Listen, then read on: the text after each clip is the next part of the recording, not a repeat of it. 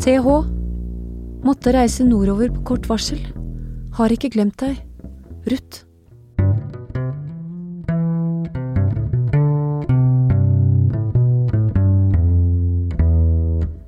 Velkommen til eh, en eh, ny utgave av podkasten Da, Easy Listening fra Morgenbladets arkiv med Kari Slottsveen og Håkon Gundersen. I dag kaller vi episoden 1950 på snei.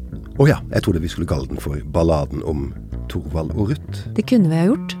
Det kunne vi ha gjort. For hva var det du leste, Kari? Jeg leste noe som finnes i en spalte Morgenbladet kom med i 1950. Under eh, tittelen Personlige meldinger, hvor de åpnet for én rubrikkannonser. Man kunne bytte sort fløyel i lilla fløyel, omvendt. Eh, Man kunne skaffe seg en gris, en skrivemaskin, en sekretær, en eh, gårdsarbeider, hva som helst. Man kunne også skaffe seg en ny ektefelle, og man kunne sende kodede beskjeder til hva da?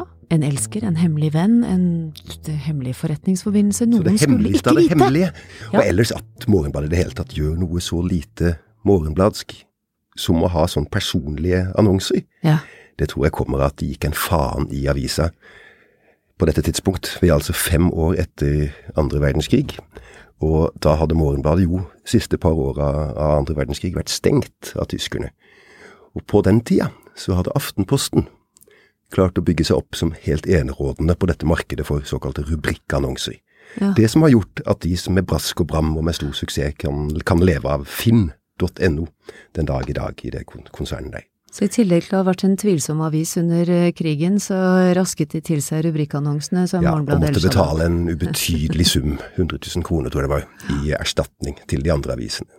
Men her prøver altså Morgenbladet å få folk til å kjøpe og selge, og treffe hverandre gjennom den spalter. Ja, og de gjør harde, repetitive forsøk på å jazze det hele opp til å bli litt sånn ekstra spiselig og fjongt, ved å utlyse en konkurranse. Hva skal spalten hete? Skal den hete private meldinger, personlige meldinger, og så blir det da personlige meldinger. Etter en avstemning avstemming i avisa, hvor eh, vinneren får 100 kroner. Og så dukker disse her kontaktannonsene opp, og den, den beskjeden om at Ruth måtte reise nordover på kort varsel, men at hun ikke hadde glemt TH, kom i avisa den 3. november 1950. En Thorvald eller en Ruth som vil sende beskjeder uten etternavn om hvor de er, at de snart er hjemme og, og sånne ting, har ikke glemt deg. De heter ikke Thorvald eller Ruth, tror jeg. Du tror ikke det? Nei, jeg tror ikke det. Jeg synes, det er jo veldig rart uansett at dette som er de mest hemmelige beskjeder som finnes, for diskresjon går igjen, loves og fordres i mange av annonsene, men at dette hemmelige her altså publiseres i en avis.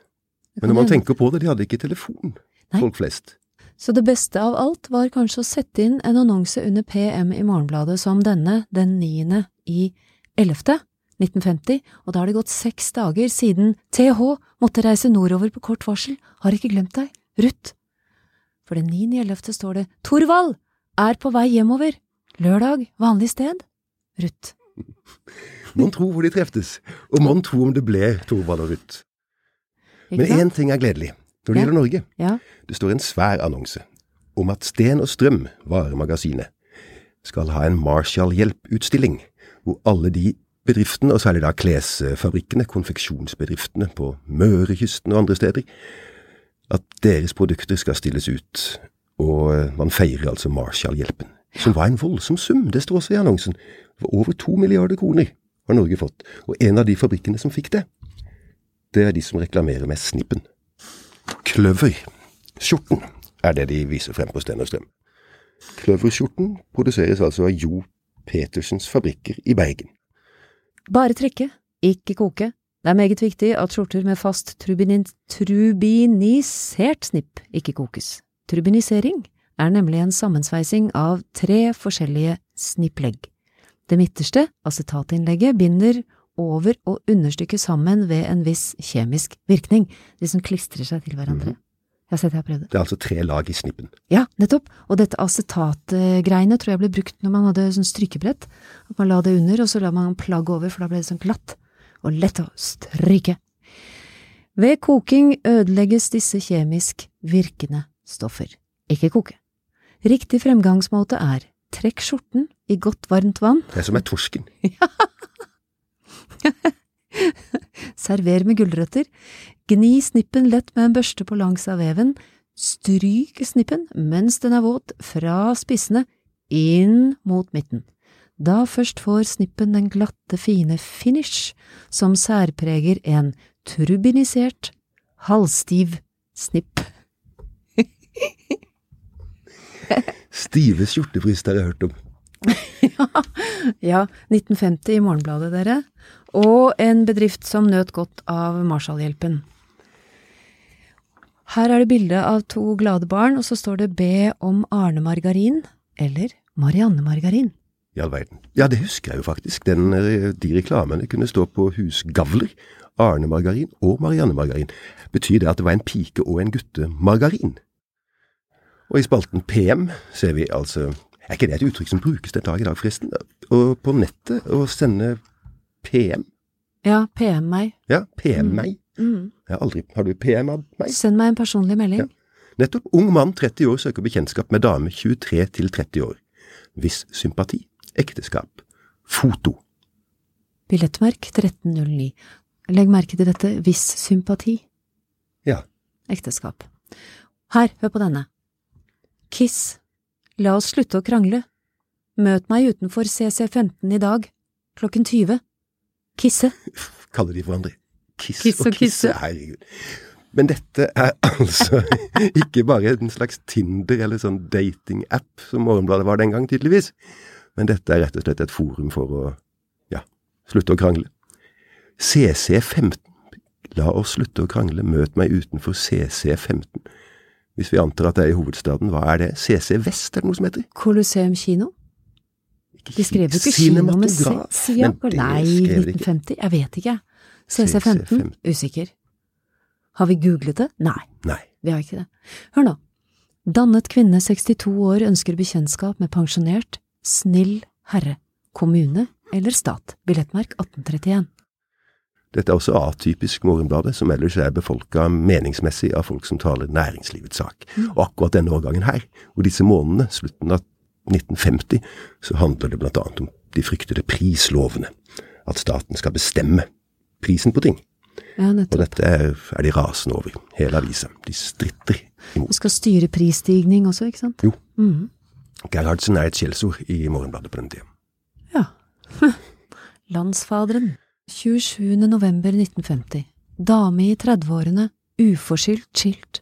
Søker bekjentskap med avholdsmann, helst kristent livssyn. Billettmerk 2019. Kvinner og barn, slo det oss, er det ikke så veldig mye om. Morgenbladet kan nesten De setter ikke kvinner og barn først. Der er det motsatt av i nødsituasjoner. Her er det kvinner og barn sist. Nå leter jeg etter Barneblad Ja, nettopp. Og Atombarna. Og akkurat som Morgenbladet prøvde på å erobre rubrikkannonsemarkedet, så satser de altså på egne barnesider i 1950. Og kaller den sida for Barnebladet. Og dette er den syvende årgang. Ja. 7. oktober. Her ser vi en tegning av en atomeksplosjon, en atomsopp, med forklaringer på hva altså, som eksploderer i havet. Ja. Det er sikkert bikiniatoll og litt sånt. Nettopp. Uh, Og så kan man, jeg kan rett og slett lese den, skal du høre? Ja. Atomalderen. Noen enkle ord om utstillingen på Skøyen er overskriften. da. Vi lovte sist vi skrev om atomutstillingen på Skøyen i Oslo, at vi skulle komme tilbake med noen ord om hva man videre så der. La oss først si at det var en fantastisk kinoforestilling om atombombingen i Bikiniatollet. Det var alltid mange barn som overvar kinoforestillingen, og da vi noen ganger spurte barna hva de syntes, så ville de gjerne se filmen om igjen. De forsto ikke alt, men sa at selve eksplosjonen var fantastisk. I enkle ordelag skal vi fortelle hva som skjer når en atombombe eksploderer under vann. Uranet, som ligger som en kald liten klump, blir forandret til het metalldamp som er millioner av grader. Lyset blir så intenst at skygger på sten vil bli stående. Rundt uranet vokser det øyeblikkelig en kolossal kule av lysende luft. Se på tegningens første stadium. En hvit dis dekker havflaten i en sirkel, den forsvinner ganske snart mens det vokser opp en kjempemessig vannhatt med damp i skyformasjoner. Annet stadium viser en kolossal vannsøyle som blir løftet opp i midten, og vannstøv og skyer brer seg og ut i flere tusen fot høy sopp. Hundre tusen tonn vann løftes gjerne opp i lufta. Alt vann i vid omkrets er livsfarlig radioaktivt. Mens barn leste om dette, så leste egentlig foreldrene om det samme, tror jeg. For da hadde Gunnar Randers, den norske atomforskningens far, kommet med sin bok om atomet og han og kompanjongen Odd Dahl hadde vært i USA som atomspioner, og nettopp forsøkt å få billett til å se den kontrollerte bombinga av Bikini-atollen. Det fikk de ikke. Nei, men de kom seg inn i Manhattan Projects uh, hovedkvarter og avfotograferte tallene. Tror du de hadde sånne små spionkameraer? Det skriver Randers og Odd Dahl i Dahls uh, selvbiografi, som heter forresten Trollmann og rundbrenner. og, men jeg skal bare si én ting til om atomfascinasjonen, da. For selv i lille Arendal, i eh, bakken som heter Julskleiv, nederst der i en frisørsalong, der kunne damene som da gikk for å få permanent, og stakk hodet inn i en sånn hette Dette kan du kanskje navnet på, hva de het? Hvorfor skulle jeg kunne navnet på det? Jeg vet ikke. ok. Men i alle fall, der hadde frisøren Hilda Aasheim Mellom kundene så skrev hun på en bok som het Sannheten om atomet. Og hun, det gikk rykter om at hun gjorde litt av hvert og satte på diverse koblinger inni den frisørhetta. Og hun eksperimenterte med kundene sine? Dette er helt fantastisk. Og første, den første setningen i den boka er fantastisk. den er Nå skal vi glemme alt vi har lært. For å lese om den radioaktive, eksperimenterende frisøren, så må vi stå med en fysisk utgave av Morgenbladet, oktober, november og litt av desember 1950. Fysisk format. Avisa er 60 ganger 40 cm, den er tung, bundet inn i stive permer, eh, papiret er sprøtt, og hele dette arrangementet finner sted i et eh, lite rom, Morgenbladet, nede ved Akerselva i Oslo.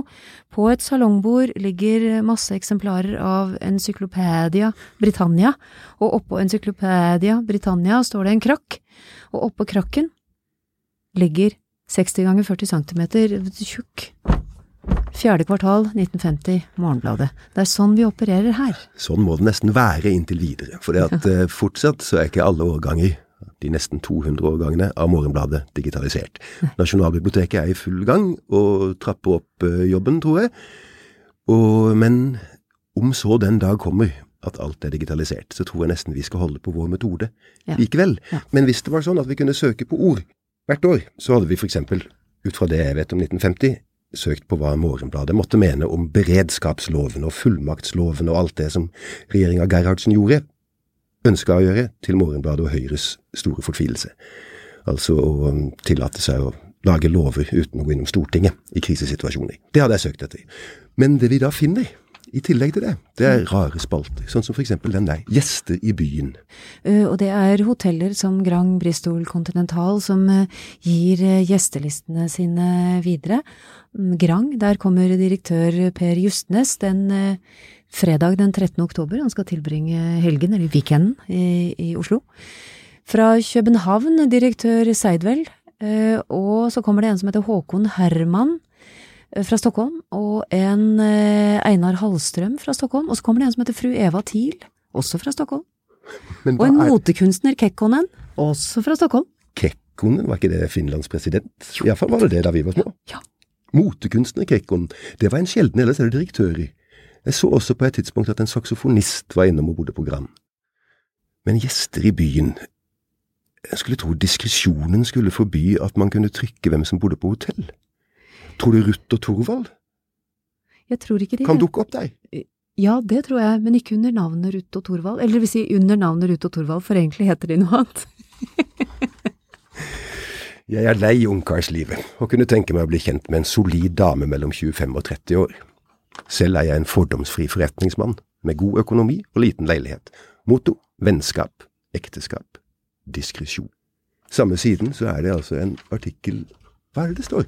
Selv professorer reagerer følelsesmessig, sier norsk Himalaya-klatrer, og på bildet her, i skarpt solskinn, på 5000 meters høyde, sitter Per Kvernberg og skriver dagbok i inspirerende omgivelser. Og det er klatreren og professoren Arne Næss som blir intervjuet her, ikke sant. Vi er Himalaya, det er Nepal. Det er den ekspedisjonen som jeg ikke kan uttale navnet på, men som het, skrives Tirich Mir-ekspedisjonen. Han har fått beskjed fra pålitelige bønder i Sitral, som sverger på at det eksisterte noen svære frosker i området som skulle være like digre som koffertene deres, og Arne Næss bød på stedet 10 000 dollar hvis bøndene kunne skaffe en frosk. Det var da en underlig ting å sammenligne, liksom å gjøre et nummer av størrelsen ved å vise til størrelsen på en koffert. Arne Næss klatra da ikke med koffert i Nepal. Nei, Hvorfor kom de på den sammenligningen? Vet ikke. Da vi kom tilbake, fortalte vi journalistene at vi ikke hadde sett noen frosker, noe som i fri gjengivelse ble til at vi hadde sett en Fake news. Aha. Men du, han skulle egentlig holde foredrag, eller han skal holde foredrag i England, i London i et eller annet geografisk society. Men så sier han om interessen her hjemme. Her hjemme er jeg blitt gledelig overrasket, sier Arne Næss, over at mange flere enn jeg hadde ventet er blitt interessert i turen. Mange korpulente, som man ikke skulle tro ville bli følelsesmessig engasjert, er kommet med komplimenter. Dette gjelder forresten flere av mine kolleger, og Morgenbladet spør hvilke. Og så sier han at eh, ja, nå har jeg fortalt om premissene, så kan de selv trekke konklusjonen. Åh, der hører vi den tørre logikeren, filosofiprofessor Ness, som den gang altså var forholdsvis ung, og vel knapt 40 i 1950, Ja, det er og jeg har sett flere intervjuer med han i Morgenbladet på den tida. Han er ganske ufordragelig. Han ble jo en koselig eh, alles eh, kjælefilosof da han var over 90, men eh, her er han skarp. Nytt fra Parnasset. Konduktøren fra nattoget debuterer. Hva debuterer han med? Han debuterer med en roman, og han er fyrskåren, lys, og debuterende forfatter på Nordli. Heter Ivar Viken og er konduktør på Østfoldbanen. Han har ikke gått inn i litteraturhistorien, meg bekjent. Ikke så vidt jeg vet. Det er med andre ord Statsbanenes første bidrag til eh, norsk litteratur. Morgenbladet spør ham her fredag den 13. oktober, og så sier han nei, det er jo ikke det, det har vært folk fra Statsbanene som har skrevet før, sier han, men denne boken her, som heter Fnokken og frøet, den handler om barnas forhold til foreldrene, og omvendt. Han vil sette søkelyset på, på hvordan det er å, å være barn, og hvordan det kunne vært hvis oppdragelsen var som den skulle, og for eksempel forholdet mellom en sønn og hans fraværende far. Og så spør Morgenbladet om konduktørarbeidet har stimulert ham til forfatterskapet, og han svarer både ja og nei. Han tjenestegjør på nattoget. Vil du bringes noe? Et glass med noe? Uh, nei takk, jeg har det bra, men du må gjerne hente. Hente, henter. Ja. Vil du ha kaffe i dag? Nei, det har jeg. Jeg syns vi er flinke nå, jeg. Ja. Jeg synes vi kjørte i vei, jeg. Ja. Håper vi høres fornøyde ut. Mm. Jeg bare feier med en kaffe.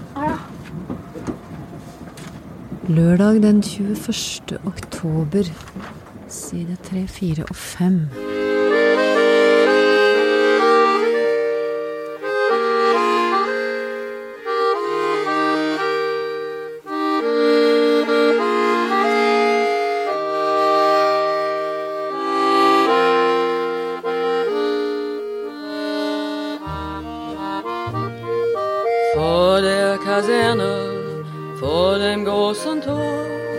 steht eine Laterne und steht sie noch davor.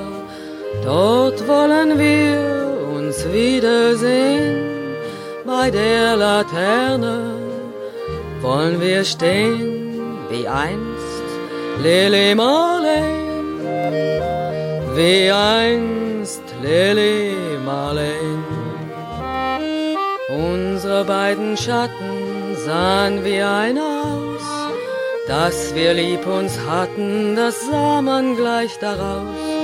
Und alle Leute sollen es sehen, wenn wir bei der Laterne stehen, wie einst Lili Jeg kommer med en skål med godteri, for at, eh, vi er jo midt i deadline for den egentlige dagens morgenblad, som jeg må si at jeg har skulka for å gjøre dette. Har du? Ja. Men eh, de serverer sånn deadline-dop, eh, som de kaller det. Hva er det for noe? Hva vil du ha? Små grønne øgler, en sur fot. kanskje. Nei, Jeg vil ha sånn skum. Ja. Frosk! Snakk med skum i munnen. Den du, Arne Næss. Men du, hva hva er du inne i? Ja, jeg skjønner. Jeg, jeg begynte å fortelle om eh, mm, mm, Det var jo skikkelig godvond. Mm. Ferdinand Finne, vår venn, Ja. som skrev eh, fra motuken i Paris, og som satt på gullstol hos Dior, hos Coco Chanel, hos eh, alle disse store, Yves Laurent og alle disse, hva det heter for noe. Har du hatt klær fra Yves Saint Laurent? Vet du hva, dette er en verden som jeg Chanel? bare lytter oppmerksomt til de som kan noe om. Spok. Akkurat Ferdinand Finne må jeg si jeg ble veldig lei av da han var gammel mann og på TV hele tida. Ja, sånn, ja, med de blå fargene og Hellas og sånn. Men han skrev jo sånn. fabelaktig da han jobba i Morgenbladet. Ja. Saken er den. Ferdinand Finne drar som Morgenbladets utsendte til Paris, og besøker Dior og Elisabeth Arden, og forsøker å vriste ut av dem hva det er som blir den moderne tegnt. Hvordan skal huden være, hvordan skal den sminkes, men før det er han hos Dior. og utenfor et prøverom står det en um, mektig bestyrerinne med, med sine undersåtter og assistenter, ikke sant? Eh, med et sånt kniks i hoften, ærbødige utenfor uh, en sånn prøve... Ja, sånt avlukke. Ja. Ja. mhm. Boudoir, et eller annet. Og der er Malene Didrich i en helt fantastisk fløyelsvart breitschwanskåpe.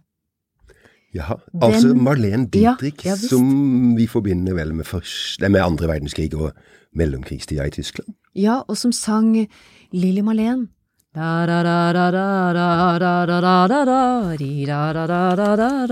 Ikke sant? Det var Marlene Dietrich.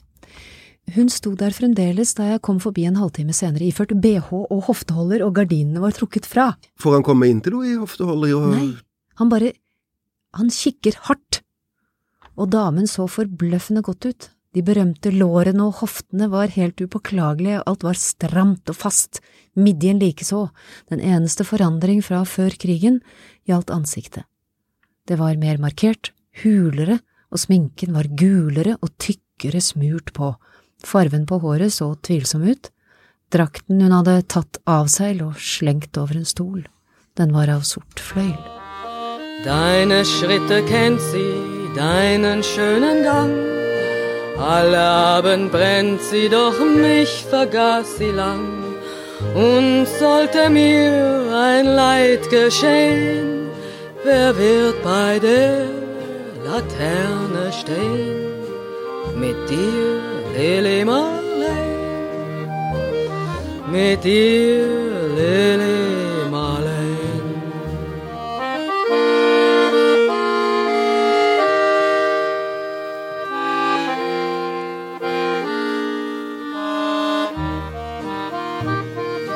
Aus dem stillen Raume, aus der Erde Grund, hebt sich wie im Traume dein verliebter Mund. Wenn sich die späten Nebel drehen, wer wird bei der Laterne stehen? Mit dir, Lili Marley, mit dir, Lili Marley. Wenn sich die später Nebel drehen, wer wird Stehen?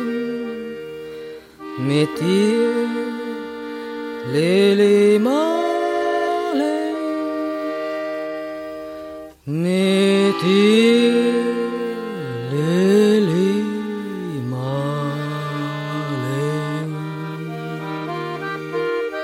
Drakten hun hadde tatt av seg, lå slengt over en stol. Den var av sort fløyel. Det er jo sånn eh, husmor-husfar-porno på en måte. Det fungerer jo som dette her motestoffet motestoff i Morgenbladet. Husfarporno? Og hvordan skulle tegnten være, da? Du, tegnten, vet du. Den vil ikke si noe om, for det er en hemmelighet. Og så forteller han dem at men denne avisen skal ikke i trykken før om 14 dager, så dere kan godt si det til meg. Og da sier eh, mesteren, makeup-mesteren til Elizabeth Arden, at det skal være blek tegnt, blek hvit makeup, 1950. Så bare en sødmefylt munn og store slørede øyne synes, sølv på øyelokk og negler, sølv med et stenk av grønt eller blått. Kelchik, den fullendte kontrast på sommeren mot sommerens brune farger. Ja. Det hørtes jo ganske flott ut, da. Ja da, men det gjør det alltid samme som denne her moten var, har jeg inntrykk av. På motstående side så handler jo da det plutselig om noe helt annet, som vi også hadde oversett hvis vi hadde søkt etter Morgenbladets mening om beredskapslovene. Vennlighet og optimisme preger Gaustad sykehus, står det. Levkotomimetoden og sjokkbehandlingen Med insulin eller elektrisitet, elektrosjokk, gir oppmuntrende resultater, men psykiaterne har langt igjen på sin vitenskapelige tusenårsvandring, skriver Viggo Aagaard pasientene. Her står det som er lett etter, altså en forklaring på hva leukotomimetoden er. Ja. Og det høres vitterlig ut som det Er lobotomi? lobotomi. ja. Metoden består i at man går inn i hjernen ved tinningen eller ovenfra, og kutter over visse ledningsbaner som ser ut til å ha med sykdommen å gjøre. I de fleste tilfeller blir pasientene påtagelig bedre etter operasjonen. Den ble innført i Norden av dr. Torkelsen i 1941. Men legg merke til at han skriver at den kutter over visse ledningsbaner som ser ut til å Ja. ha med sykdommen å gjøre. Sånn er det. Sånn er det. Fra motuken i Paris til Gaustad sykehus. Se her, under PM 8. desember 1950. Håndverksmester i småby ved kysten vil gjerne bli kjent med ordentlig dame. Mellom 25 og 32 år. Jeg ser optimistisk på livet. Tankestrek. Tross alt. Billettmerk. På solsiden. Og under eh, byttes er det deilig fiolett fløyelstoff. Byttes i sort fløyel. Og så ved en skjebnens lune, så står det Jeg altså skjøt en albatross. Ja, men så står det i samme spalte at under bekjentskaper, da. Ja. Dame i fiolett på Briskebybutikken mandag. Herren i ulsterfrakk vil gjerne treffe dem. Billettmerket Kontakt 2360. Ulsterfrakk, Ulster, Irland. Tjukk, blå ullfrakk, sånn som nesten er for motstandsdyktig mot regn, vind, snø og is. Nettopp. Og han så altså en dame i fiolett. Og han regner åpenbart med da at hun må ha lagt merke til han i sin i hans ulsterfrakk. Mm. Kanskje blikkene deres møttes idet de idet trikken buet seg over Briskeby, på vei ned i byen. Så gikk hun av, og så gikk han av på neste, og så var hun borte. Og så tenker han kanskje hun leser Morgenbladet. Det er jo mange som søker leilighet. Det var jo um, altså boligmangel i 1950. Og en av de som søker hybel, er rett og slett en som er nylig så nekrologen til nå i 2018. Å ja? Det kan ha vært i 2017. Han er her en ung mann og heter Didrik Cappelen. Ulefoss, Holdengård, og spør om han kan, noen vil ha han som paying guest. Jern? Kumlokk? Ja, han er på en måte kumlokkets far i Norge, eller den bedriften. Cappelen Ulefoss har jo jernverket som lager alle disse kumlokka. Men han søker et sted å bo? Ja, Paying guest vil han være. Liv kan ikke ringe oppgitte tider. Skriv igjen, gjerne med adresse. Og her, 28. november.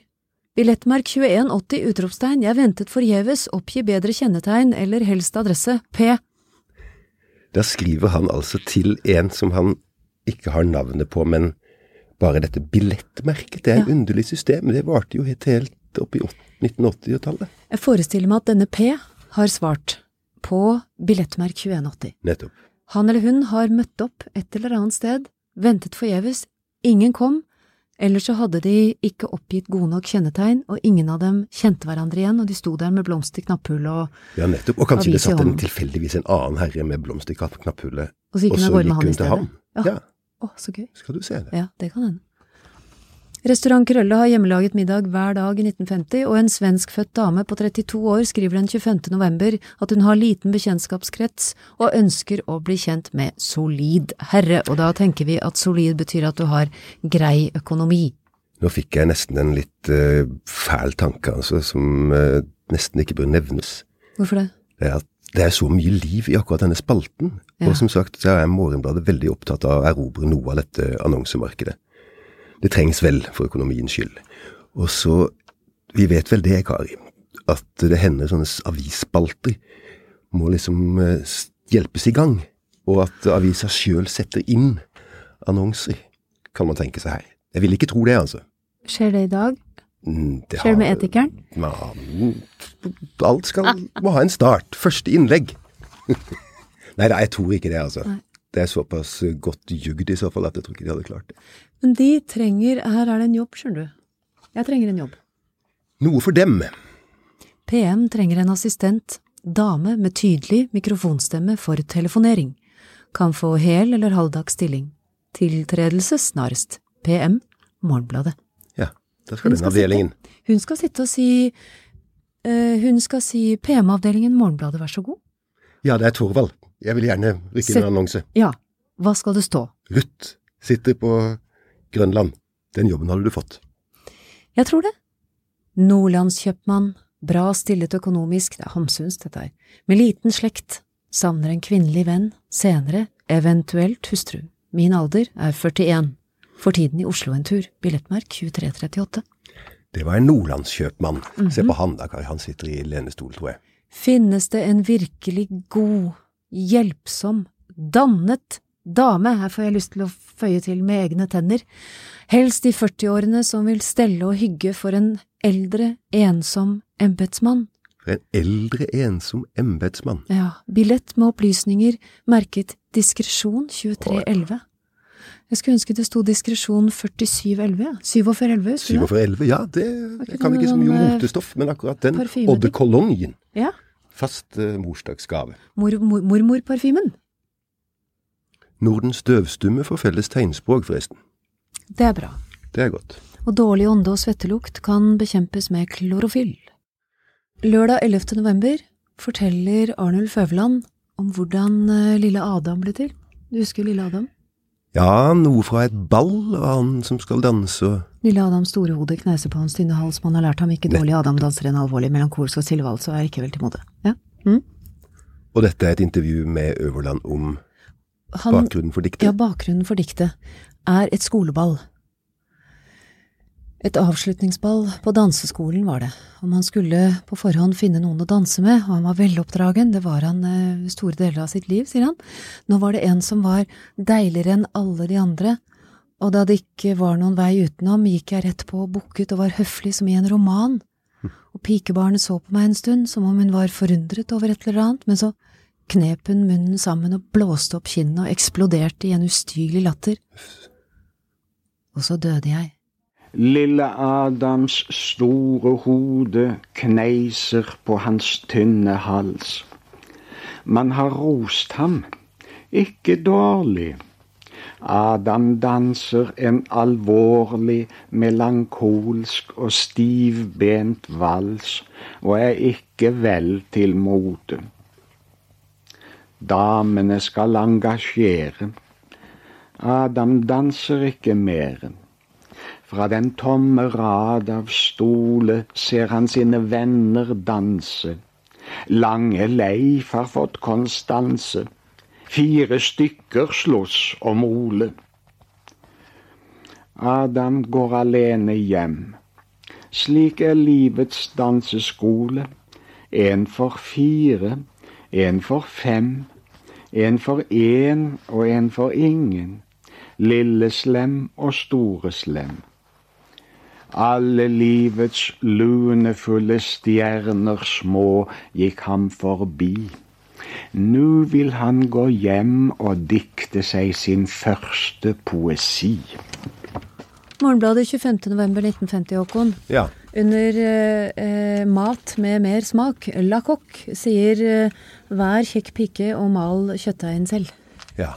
Og oppskriften er altså på kålrulett. Og forloren hare. Kan det bedre bli. Nei. Det er stadig vekk gjester i byen, og et av stedene er Hotell Bristol, som reklamerer med Velkommen i den mauriske hall. Vi serverer smågris stekt på spidd, og for øvrig julens spesialiteter. Det er blitt desember. Se der, eh, Kari, det er altså han samme embetsmannen som vi fant annonse fra for mange uker tidligere. Han er her i desember. Han har ikke fått Igjen. napp. Ja. Han har ikke fått napp. Finnes det en virkelig god hjelpsom dannet dame, helst i 40-årene, som vil stelle og hygge Mm. for eldre ensom embetsmann? Jeg lurer på hvordan det gikk. Det er det jeg blir så nysgjerrig på det. Hva skjedde? Fikk han kontakt med noen? Fortsatte han å være ensom? Vet ikke. Restaurant Krølle slår til og serverer øl og vin i tillegg til hjemmelaget middag. Nå har vi gjemt oss her, eller jeg har gjemt meg unna faktiske Morgenbladet som lages i dag, men nå er de ferdige med avisa. Nå kan jeg dukke opp igjen. Ja. Og det betyr også at denne utgaven av Da er over, og at 1950 på Snei er ferdig.